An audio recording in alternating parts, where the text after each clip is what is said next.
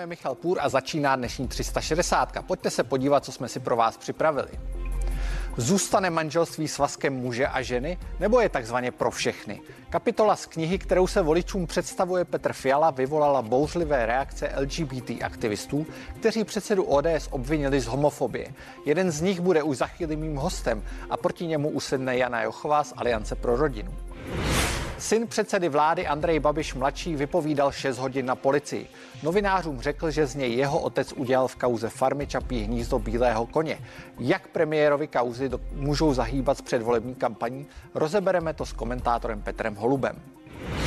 Pokračuje náštěva papeže Františka na Slovensku. Setkal se s židovskou komunitou a odsoudil antisemitismus. Za náhrady, za nástrahy dneška označil i lhostejnost a hlad pomoci. I tomuto tématu se budeme věnovat. Yeah.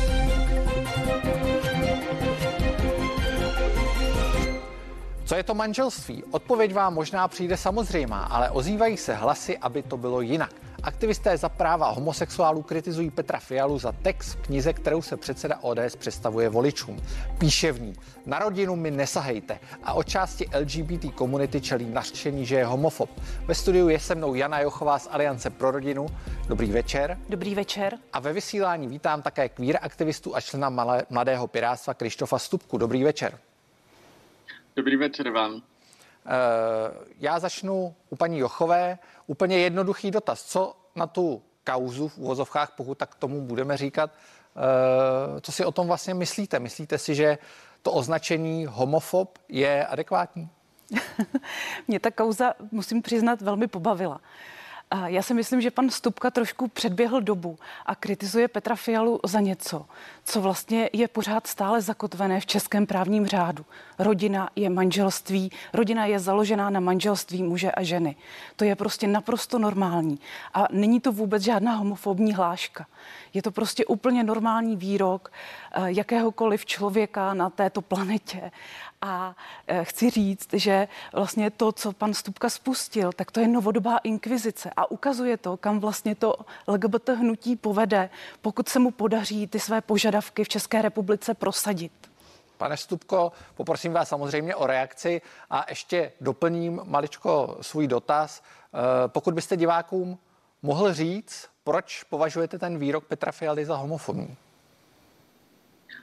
Um, děkuji moc a děkuji ještě jednou za pozvání. Um, já bych řekl, že je zajímavý, že paní Jochovou pobavila moje reakce, která byla pobouřená a já si myslím, že byla pobouřená oprávněně, protože opravdu se mě velmi dotklo, že pan profesor napsal, že stejnopohlavní rodiny, ne, nebo teda, že prostě táta a táta, nebo máma a máma nejsou pro něj přerozeny. A jestli předbíhám dobu, nevím, já jistě, že žiju prostě ve své bublině mladých lidí, ale mám, mám tam mladý lidi opravdu napříč, napříč celou společností a věřím, že že naší generaci vši, si všichni myslíme, že stejnopohlavní páry jsou úplně rovný jakýmkoliv jiným párům a jakýmkoliv jiným rodinám. A právě tady ta retorika, kterou použil pan Fiala, ale kterou taky často používá paní Jochová, a paní Jochová je velmi homofobní, tak tady ta retorika a to je něco, s čím jsem se já vyrůstal, když jsem byl malý a s čímž prostě během mýho coming outu mě konfrontovala moje maminka a, a bylo teda pro mě velmi, po, velmi pobořující to slyšet od někoho, kdo chce být premiér naší země. Paní a Jocho... i proto jsem takhle zareagoval. Paní Jochová, považujete sama sebe za homofobní? Co, si, co říkáte na sl- slova pana Stupky? No, já, já pořád se tím bavím. Já si myslím, že pan Stupka musí považovat většinu české společnosti za homofobní. E, protože pro spoustu lidí, když stačí jenom věc z Prahy, jenom kousíček, pro spoustu lidí není nic jiného než rodina e, založená na manželství muže a ženy, to, to co prostě si představují. Vy opravdu předbíháte dobu. Já chápu, že možná jste pocházíte ze složitých poměrů, že, že prostě jste zažil v dětství. Já vás úplně chápu, že to muselo být těžké a vůbec eh, vám to nezávidím. Na druhou stranu žijete tady v konzervativní části české nebo v konzervativní české společnosti a tady většina lidí za rodinu považuje manželství muže a ženy. Můžete se podívat i do výzkumu, to, co třeba prezentují výzkumná agentura CVVM. Od té doby, co LGBT aktivisté vlastně začali se svým, se svým, se svojí kampaní za homosexuální manželství, tak podpora tady tohoto institutu klesá a už několik let v řadě. A e, dále bych ještě chtěla říct, že vlastně vy opravdu jste novodobá inkvizice. Když soudíte lidi za to, že si myslí tady toto a že je to homofobní, tak můžete vidět, že se proti vám už staví i vaši vlastní lidé. Třeba youtuberkovi vůbec si nemyslí, že tento výrok Petra Fialy je homofobní. Já připomenu, a... já, vám do toho skočím a připomenu, o co, o co tady jde. Uh, Karel Kovář, alias Kovy, známý youtuber, uh, se v podstatě neřekl bych zastal Petra Fialy, ale řekl, že má právo na názor. Uh, pane Stupko, to je vlastně ten můj dotaz. Nemyslíte si, že on má právo na názor? Byť ten názor samozřejmě nemusí a ani Karlu Kovářovi úplně nevyhovuje. Víte, já si myslím, že každý má právo na názor, ale podobně jako upírat, že nám volební právo je sexismus, tak upírat, upírat LGBTQI lidem nebo upírat stejným pohlavním párům, gayům a lesbám a rovná práva a rovnost je homofobie. Je upírat někomu něco kvůli sexuální orientace je homofobie. A jinak podobně jako i pan profesor má právo na názor, tak my všichni máme na právo ty jeho zákony hodnotit a pojmenovat je tak, jakými jsou. A jenom teda ještě zpátky, zpátky k tomu, co říká paní Jochová. Paní Jochová, vy jste řekla, že kdyby váš syn a kam, kdyby, vám, kdyby váš syn řekl, nebo se vám coming outoval a řekl, že je teda gay, tak jste sama řekla, že, že byste s tím, že to budete nějak řešit, tak to budeme nějak řešit. A řekla jste to, prosím, v, v rozstřelu pro dnes. Jo, a potom jste Potom jste se zastávala polských kněží, kteří se snaží léčit. A říkám léčit geje a lesby jenom kvůli jejich orientaci. A to je pro mě něco, co je naprosto nepřirozený a opravdu mi to připomíná těch 10-20 let zpátky a připomíná mi to moje mládí. A, ale i když já jsem už vyrůstal před deseti lety, tak to, co moje máma dělala a tím, co mě, co mě donutila projít, tak to bylo fanatický a bylo to šílený a bylo to konzervativní a rozhodně si nemyslím, že by to nějak reflektovalo českou společnost, která já pevně věřím, že česká společnost je geom a lesbám nakloněná a 67% lidí v Česku souhlasí s tím, že bychom tady měli mít stejnopohlavní manželství. Paní Jochová, poprosím vás o reakci. Ano. Byla poměrně ostrá slova. Ano, velmi. Já jenom na ten průzkum. Ten průzkum, na který narážíte, tak platilo hnutí Jsme fér, jenom aby jsme si řekli, kdo za tímhle průzkumem stojí. To je podle mě velmi důležité říkat. Ten průzkum, který cituju já, je nezávislý průzkum sociologické agentury a to je taky důležité. Vy jste mě tady obvinil, že jsem něco řekla o svém synovi. Ano, něco jsem řekla. Nechci se k tomu už vracet, protože za prvé to byl pořad, který trval hodinu a půl. Já jsem v něm něco řekla, protože moderátor hrozně chtěl, abych se k tomu vyjádřila. Tak jsem se k tomu vyjádřila, ale svědomím toho, že já to mám doma jinak, že já přesně vím, miluju svoje děti, Moje děti jsou pro mě vším a nechci je do této debaty už nikdy zatahovat. Takže vám nebudu dál odpovídat. Ale moje děti mě také milují. Já prostě za to, co jsem řekla, uh, veši aktivisté ze mě dělali matku z růdu, ale já miluju svoje děti a moje děti milují mě. Přijďte se někdy zeptat k nám domů. Můžete, já vás klidně pozvu. A, uh... Ale já vám to naprosto věřím a já taky sám miluju svoji mámu, paní Jochová. Uh-huh. A rozhodně to není něco, Sám ale, jste řekl, že jste to, prožíval ale, něco tak, velmi těžkého a že to bylo až... Pojďme se posunout trošku v té debatě, pojďme se, pojďme se bavit o tom, co skutečně LGBT komunita chce nebo nechce. Uh, vidíme řadu průzkumů, každý z vás má trošku jiný. Nicméně, uh, i když se podíváte do politických stran, tak v podstatě nikdo nerozporuje, nebo většina těch politických stran nerozporuje ta rovná práva pro všechny Eh, stejnopohlavní páry, ale často je to eh, o určitých detailech, je to o názvosloví. Eh, pane Stupka, mohl byste vlastně schrnout, co chcete, nebo co chce ta vaše komunita a proč jí nevyhovují ty současné, současné návrhy? Um, jistě tak. Já bych teda zprvu řekl, že vlastně taková ta novela pana Nachera tak vlastně nikdy nebyla uskutečněna a nikdy nebyla napsána.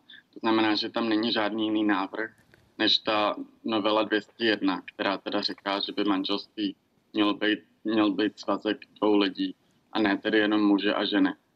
A, a já si myslím, že tak by to mělo být a vlastně se mi vybavuje, co řekla paní doktorka Horáková, Adela Horáková z organizace Jsme fair, která právě řekla, že i to manželství je právo. A to já si myslím, že je hrozně důležitý to takhle vnímat, protože to manželství má právě obrovský vlastně takový, takový symbolismus v té naší společnosti. A je to právě to, co hodně, co hodně lidí ukazuje jako rozdíl a co vlastně hodně lidí používá jako argument druhořadosti vůči, a vůči gayům a lesbám a vůči lidem, kteří chtějí žít spolu a milovat se, nehledě na to, a já, tom, já vás tom jenom doplňující otázka, doplňující otázka. Uh, je tedy něco, Eh, kde jste ochotní k nějakému kompromisu, protože řada těch stran říká, my vám dáme stejná práva v rámci registrovaného partnerství, budete mít stejná práva, jako mají manželé, akorát tomu nebudeme říkat manželství. Je tohle kompromis, na který jste ochotní přistoupit? Tak já si myslím, že jsem se vyjádřil docela jasně, abych se vás chtěl zeptat, jestli, jestli vy byste se chtěla registrovat.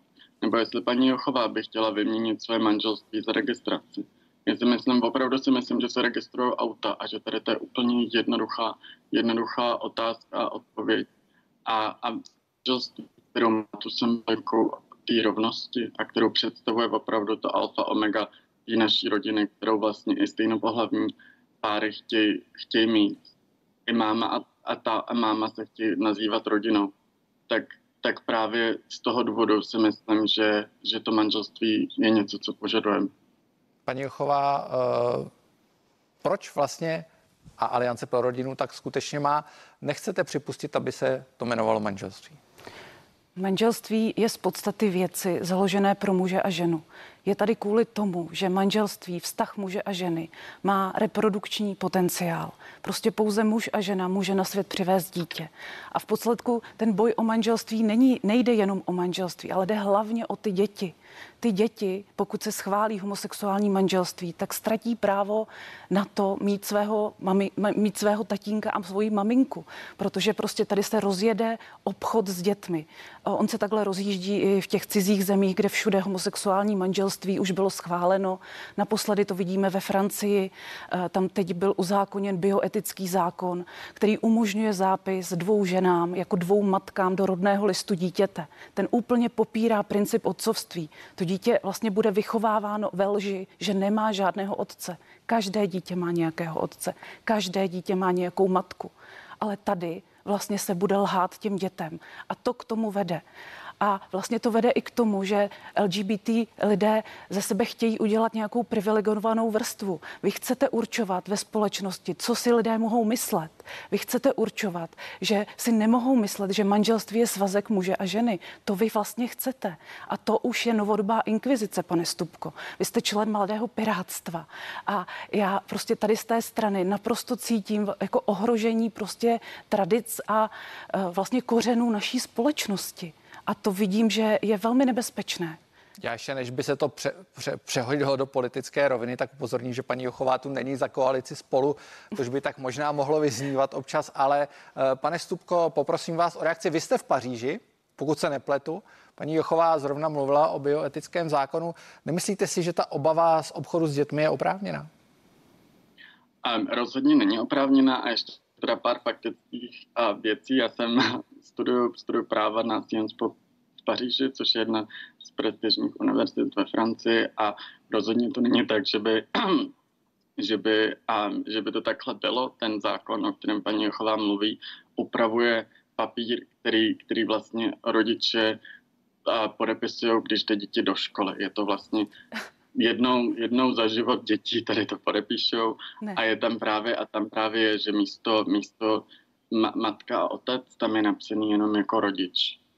A, a vlastně je to z toho důvodu, aby i děti tam mohly, aby i děti, které pocházejí ze stejnopohlavních párů, tak aby tam mohly mít jejich opravdový rodiče a ne, a ne teda, a ne teda jejich biologický rodiče což vlastně je ten samý problém třeba pro, pro děti, které jsou adoptované.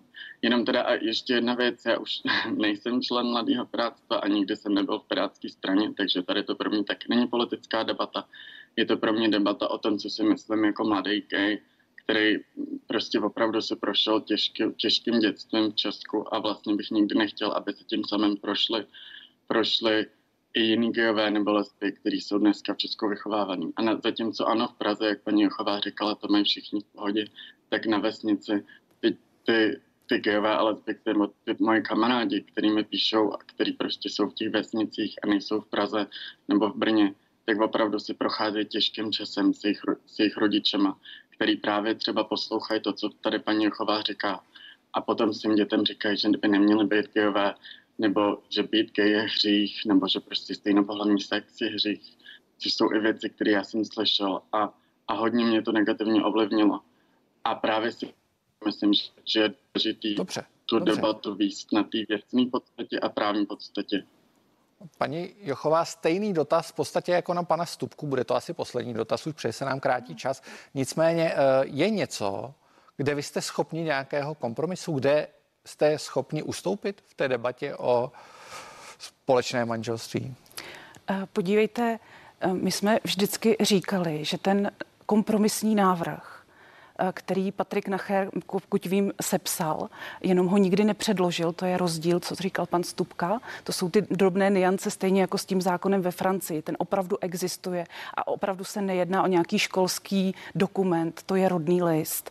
Jako prosím, nastudujte si to. A um, my, my jsme taky v kontaktu s francouzi, kteří prostě tady tohle studují a znají a je to, je to prostě tak, jak říkám já, ne tak, jak říkáte vy, promiňte. A mm, takže my jsme ale ochotní udělat kompromis v tom, protože nám přijde, že majetková práva a všechna další, která se netýkají dětí, i ten název registrované partnerství, to jsme taky ochotní, ať si vymyslíte, jaký chcete název, tak si myslím, že pro nás není problém, abyste to tak měli. Pro nás jsou problém ty děti. Ty děti jsou základem prostě. Jenom poprosím krátkou reakci pana Stupky a budeme muset končit. Paní Jochová, vaše organizace a vaše působení je založený na nerespektování mojí identity a sexuality tisíce lidí v České republice. A jenom to, že vás sem pozvali, mi přijde úplně strašný, šílený, protože vaše, vaše homofobie by neměl být protinázor a vy byste neměli mít nároky na práva, kterými bychom měli, my bychom měli mít jako rovní občané a jako rovní lidé a jako a ne jako nějaký druhý díl. Víte, I paní Jochová má právo na názor, po, poprosím Víte, já jsem moc ráda, že existují i jiní gejové, než jste vy, jako třeba Matěj Stropnický, který žije na venkově a nikdy si na něco podobného, co vy říkáte, nestěžoval, jako třeba ten Kovy. A po každém pořadu, kde já vystupuju s někým takovým, naposledy s pány Jagelkou, Cibulkou, nebo jak se jmenovali, eh, tak eh, oni, eh, tak po vždycky se mi ozve nějaký další normální gay, který říká, my to nechceme, my nechceme na jedné vlně být s vámi, s těmi LGBT aktivisty aktivisty a vlastně se přidávají k nám. Takže myslím si, že to taky vypovídá o té společnosti. A spousta cizinců, kteří tady žijí, skutečně tvrdí, že Česká republika je tolerantní. Tak. Je... Už musíme končit. Já vám moc krát děkuji za rozhovor a přeji hezký večer a hezký večer i do Paříže. Děkuji moc a hezký večer vám i divákům. Hezký večer. Syn Andreje Babiše strávil hodiny na policii, kde vysvětloval svoji roli v kauze Čapí hnízdo. Co si z toho z toho může vzít a jak to může zahýbat preferencemi, řekneme za chvíli.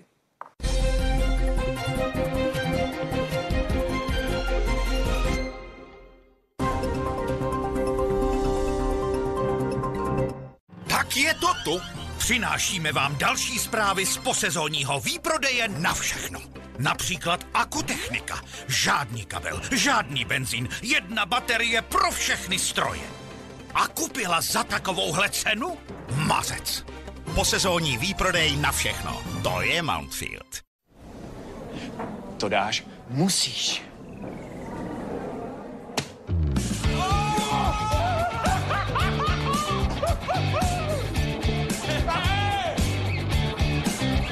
Tak tomu říkám trefa do černýho. Do zlatýho. Jo, pivo a šipky patří do hospody. Tak vem partu kámošů a přihlas je ve svý hospodě na největší amatérský šipkový turnaj. S Gambrinusem. Co pro vás znamená zdraví? Úlevu od bolesti? Možnost volného pohybu? Potřebu chránit sebe a své blízké? Ať už je to cokoliv, pomůžeme vám. Proto máte s kartou Benu Plus většinu léků na recept bez doplatku. Nyní nově i antidepresiva. Benu, vaše zdraví se bereme na starost. Co jsme objevili? Že běhat dokola je zábava Že je skvělé se na chvíli chovat jako dítě. a že tu nejsou žádné zkratky. A co tento týden objevíte vy s naší novou udržitelnou kolekcí na volný čas pro malé i velké? Čibo, těšíme se na vás. Nově i s kofeinovou vodou s příchutí marakuji. Chibo Coffees. Okamžitě čisté nádobí bez leštění. Nový Somat Excellence. Čtyři síly v revoluční kombinaci prášku a gelu. Excelentní čistota, perfektní lesk, ochrana nádobí a péče o myčku. Z myčky přímo na stůl.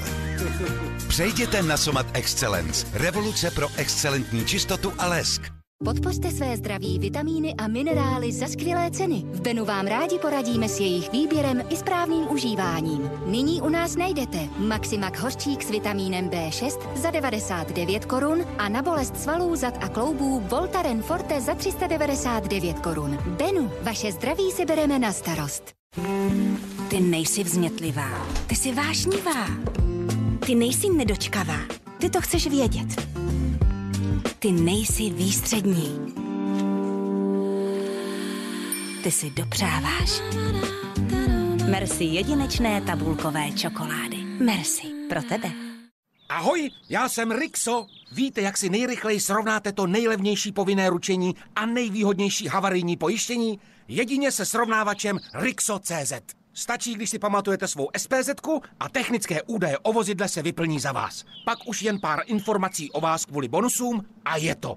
Vezmu si tohle, to mi sedí. Srovnejte si rychle a jednoduše nejvýhodnější pojištění vozidel. Rixo.cz. Nejrychlejší cesta k nejvýhodnějšímu autopojištění. Pořád netušíte, kdo vyhraje volby a kolik hlasů získají jednotlivé strany? Největší komunita sáskařů už to ví. Přidejte se také na tipsport.cz lomeno volby, zjistěte, jak to vidí ostatní ve svých tiketech a nechte se inspirovat. Tipsport. Největší komunita sáskařů. Když vyjedete na cestu s novým vozem, je to zážitek. Přitom nemusí být vyloženě nový. Vozy jako nové najdete na webu škodaplus.cz. Škoda Plus. Mění mínusy ojetých vozů na plusy. Uklizeno, čau. Opravdu? Zaschlé skvrny? Důvěřujte novým Persil Discs s vylepšenou technologií Deep Clean Plus pro dokonalou čistotu a svěží vůni prádla. Nové Persil Discs. Udržujte mimo dosah dětí. Datart nákupy jsou tady. Nenechte si ujít exkluzivní slevy na více než 70 značek domácích spotřebičů a dalšího elektra. Akce platí pouze od soboty do pondělí. Datart. Opravdový elektrospecialista. Pod našimi křídly najdete vždy tu nejlepší nabídku. Betaglukan Imu Plus s vitamínem D za 299 korun a při akutní středně silné bolesti i Balgin Plus za 99 korun. Benu, vaše zdraví si bereme na starost. Až budu velký, tak budu vynalézat super auta. Budou lítací a bude v nich kino. A vejde se tam celá naše třída. A myslíš, že je to možné to spojit všechno takhle dohromady, jo? Tati, technologie dokáže zázraky. Neomezená fantazie si zaslouží neomezené možnosti už dnes. Stačí si pořídit neomezená mobilní data, pevný internet a digitální televizi ve výhodném spojení. Together we can. Budou nafukovací. Tak to ještě nikdo nevymyslel tohle, ale... Proto jsem to vymyslel.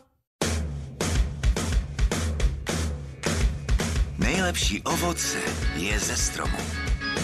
Nejlepší mléko je z farmy. A nejlepší zelenina je přímo z pole. Ale proč to nemít na jednom místě? V Lidlu od pondělí najdete kuřecí prsní a stehenní řízky mix v ceně 99,90 za 1 kg. Sherry rajčata ratlová 250 gramů za 34,90 a Emmental za 54,90. Lidl. Jednička v čerstvosti. Možná si řeknete, Visa jsou platební karty. Ale vlastně je to síť možností. Spojuje prakticky každého se všemi ostatními. Stejně jako ranní káva nastartuje váš den, dokáže Visa nastartovat nové podnikání. Dokáže spojovat všechny a všude. Seznamte se. Visa. Síť možností pro každého.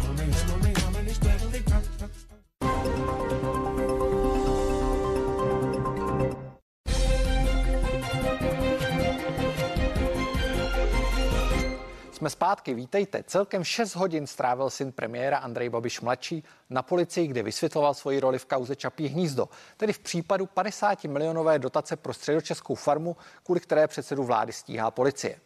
Mám z toho dobrý pocit.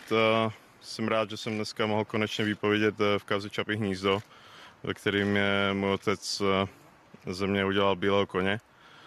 A Chci jenom zdůraznit, že jsem nikdy nechtěl být součástí dotačního podvodu. To je všechno, děkuji a hezký den. Petr Holub je komentátorem serveru Seznam zprávy a dalším hostem dnešní 360. Dobrý večer. Dobrý večer. Eh, Slyšeli jsme Andreje Babiše mladšího. Myslíte si, že ten jeho vstup do toho případu Čapího hnízda, protože on vypovídá v několika případech, minimálně ve dvou, jeden se týká toho jeho údajného únosu a jeden se týká tady toho údajného podvodu. Eh, Myslíte si, že může změnit nahlížení na ten případ a může změnit vývoj toho případu?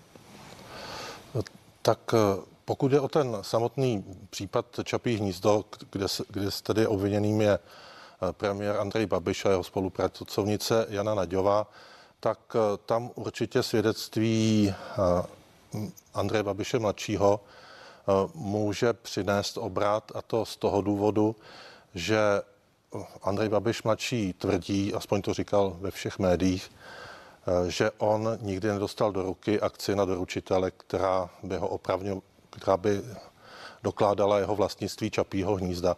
A také říká, že před rokem 2011 nic v souvislosti s Čapím hnízdem nepodepsal. To tedy znamená, že nemohl být majitelem jakékoliv akcie Čapího hnízda v tom kritickém období na konci února 2008, kdy Čapí hnízdo žádalo o evropské dotace. Takže buď tedy eh, ty akcie držel někdo z Agrofertu, tak potom očividně šlo o dotační podvod, anebo někdo úplně jiný, o kom ještě nevíme a tím pádem se vyšetřování prodlouží. Takže pro ten... Mohl ty akcie držet Andrej Babiš? Starší.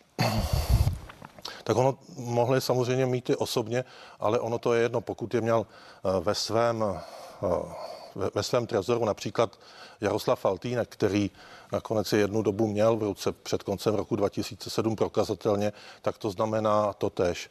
Buď žádá, prostě šlo o to, aby o tu dotaci pro malé a střední firmy, aby o, ně, aby o tu dotaci nežádala velká firma, což Agrofert je v každém případě.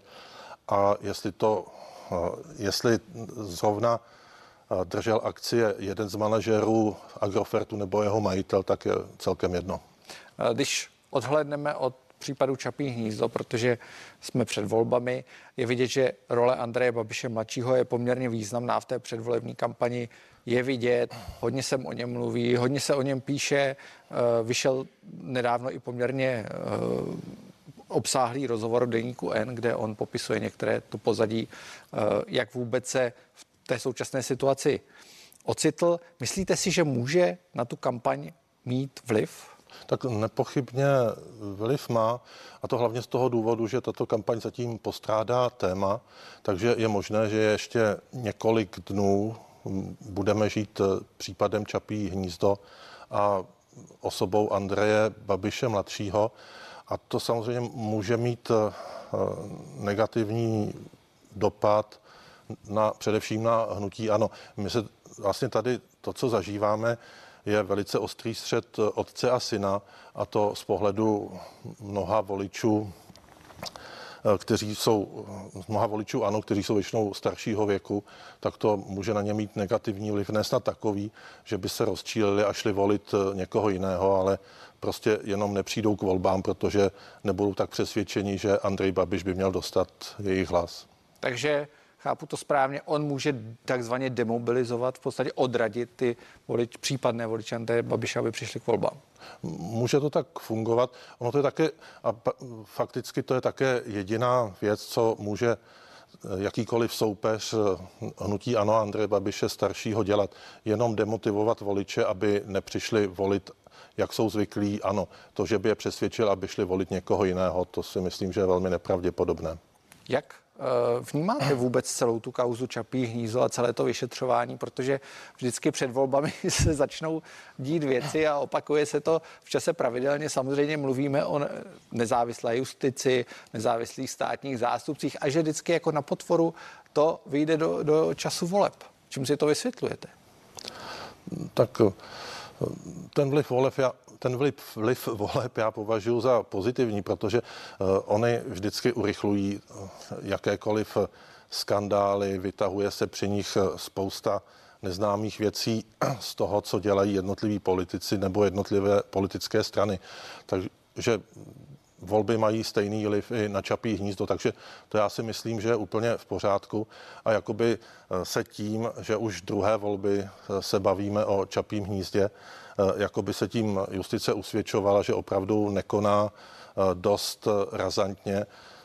My víme přece, že už koncem roku 2015 začala policie vyšetřovat.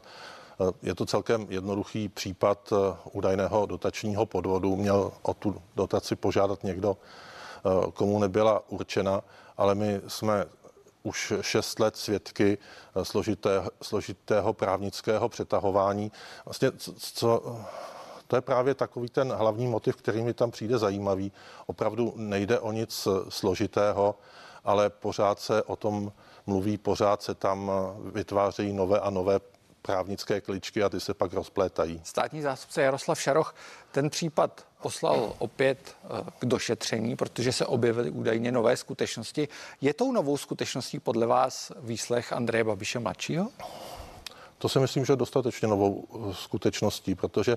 A proč ho vlastně si myslíte nevyslechli v těch uplynulých letech? Protože zjevně věděli, kde se nachází, věděli, v jakém je stavu. Proč se to nestalo? Tak eh, to zdůvodnění tedy v různých eh, spisech toho celkového vyšetřovatelského spisu je k dostání. Nejdříve se vysvětloval ten fakt tím, že Andrej Babiš je v cizině. Posléze se to vysvětlovalo tím, že, ne, že nemůže být vyslechnut vzhledem ke své údajné eh, duševní nemoci. Takže policie, která samozřejmě postupuje v tomto případě hodně formálně, stejně tak jako státní zastupitelství, tak se prostě s tím spokojili, vyslechli v té otázce, komu vlastně patřily akcie na doručitele eh, švagra Andreje Babiše staršího Martina Herodese, ten jim odpověděl celkem, celkem podle toho, jak chtěli. To znamená, že on měl vždycky ty akcie na doručitele v ruce a tak e, z toho usoudili, že Andrej Babiš mladší, že že v jeho případě to bylo něco podobného. Takže byla to taková, skutečně tím zanedbali poměrně podstatnou věc, protože ta otázka, kdo vlastně byl vlastníkem farmy Čapí hnízdo, tak eh, to je naprosto klíčová. A vzhledem k tomu, že nebyla objasněna, teď přichází nový svědek, který říká, že ví, jak to bylo s vlastnictvím Čapího hnízda, nebo má k tomu důležité informace, tak jim nezbývalo nic jiného, než ho vyslechnout po šesti letech. V tom dnešním zpravodajství jsme mohli vidět, že u toho výslechu byli i právníci Jany Naďové, což je další postava celého případu. To není Naďová, vysvětlíme divákům, Jana Naďová, partnerka Petra Nečase, ale úplně jiná Jana Naďová, která v podstatě zprostředkovávala tu dotaci pro Čapí hnízdo. Eh, jaká je ta její role v celém případu? Ona pracovala na ministerstvu financí dokonce nějaký čas, když tam Andrej Babiš byl ministrem. Ano, a, a ten, to, že eh, ta žádost o, o dotaci pro farmu Čapí hnízdo bylo tedy ještě předtím a Jana Naďová eh, se vyprofilovala už v té době jako znalkyně evropských dotací vyřizovala evropské dotace pro holding Agrofert, například eh, zemědělské dotace, na které má holding Agrofert právo. Takže ona právě buď dostala za úkol nebo z vlastní iniciativy eh, sepsala žádost o dotaci na farmu Čapí hnízdo. Ona vlastně, u ní nebylo obvinění zrušeno z prostého důvodu, zatímco všichni ti ostatní manažeři mohli říkat, že jednali v dobré víře, že pomáhají rodině Andreje Babiše a že se nedopouštějí žádného podvodu, tak ona jako znalkyně eh, evropského práva musela vědět, že podle, te, podle tedy policistů eh, musela vědět, že dělá něco nepatřičného a že se skutečně to, tím sepsáním a odesláním žádosti podílí na trestném činu podvodu a zneužití evropských peněz. Vy o tom případu víte hodně. Uh, hodně o něm jste napsal už v minulosti. No. Uh, kdybyste si měl typnout, jak skončí? Myslíte si, že doputuje k soudu nakonec, třeba po volbách? Já, já jsem v tomhle značným skeptikem. Jed, jeden, jeden důvod je v tom, že státní zástupce Jaroslav Šaroch už jednou zrušil trestní stíhání v tom případě pro všechny obviněné a pokud stejný státní zástupce bude rozhodovat znovu, tak já si myslím, že bude opakovat to své předchozí rozhodnutí. Když si to vezme psychologicky, na něj je v tuto chvíli eh, ohromný tlak, jak ze strany státní exekutivy, protože když se podíváme na tu línii těch jeho nadřízených, tak se právě dostaneme k Andreji Babišovi a on by teď ho měl obvinit a vydat ho soudu. To je opravdu pro eh, člověka, který eh, tu svou práci chce vykonávat sice dobře, ale nechce se dostat do žádného konfliktu, tak to je dostatečná překážka a daleko spíše bude hledat cestu, jak eh, zdůvodnit, jak, jak zdůvodnit zrušení Babišova obvinění, aby to nevypadalo, že skutečně pod nějakým tlakem z exekutivy je. Takže mu, dost bych se divil, kdyby Andrej Babiš nakonec skončil před soudem a rozhodně ne, pokud má tento případ v rukou současný státní zástupce Jaroslav Šaroch. A myslíte si, že nejvyšší státní zastupitelství ve chvíli, kdyby ten případ posuzovalo znovu, předtím ho vrátilo k došetření, eh, no vrátilo ho takzvaně do hry, ano. že by se zachovalo jinak? Tam si už nejsem tolik jistý, eh, protože nový nejvyšší státní zástupce, pan Stříž, asi nebude chtít nechat na sobě eh, tu pověst člověka, který ustupuje eh, státní moci, respektive exekutivě a myslím, že bude vážněji rozvažovat, co nakonec s tím případem udělat. Ale musel by v každém případě už odvolat eh, státního zástupce Šarocha. Já vám moc krát děkuji za rozhovor a přeji hezký večer. Těšilo mě. Na Slovensku po 18 letech zavítala hlava římskokatolické církve. Náštěvu papeže Františka a poselství, se kterým přijíždí, proberu z hosty ve druhé části našeho pořadu.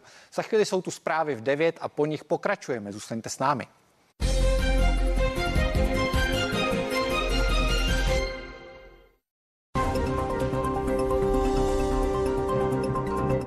Nový den, to je ranní spravodajský blok na CNN Prima News, který vás každé všední ráno od 5.55 do 9.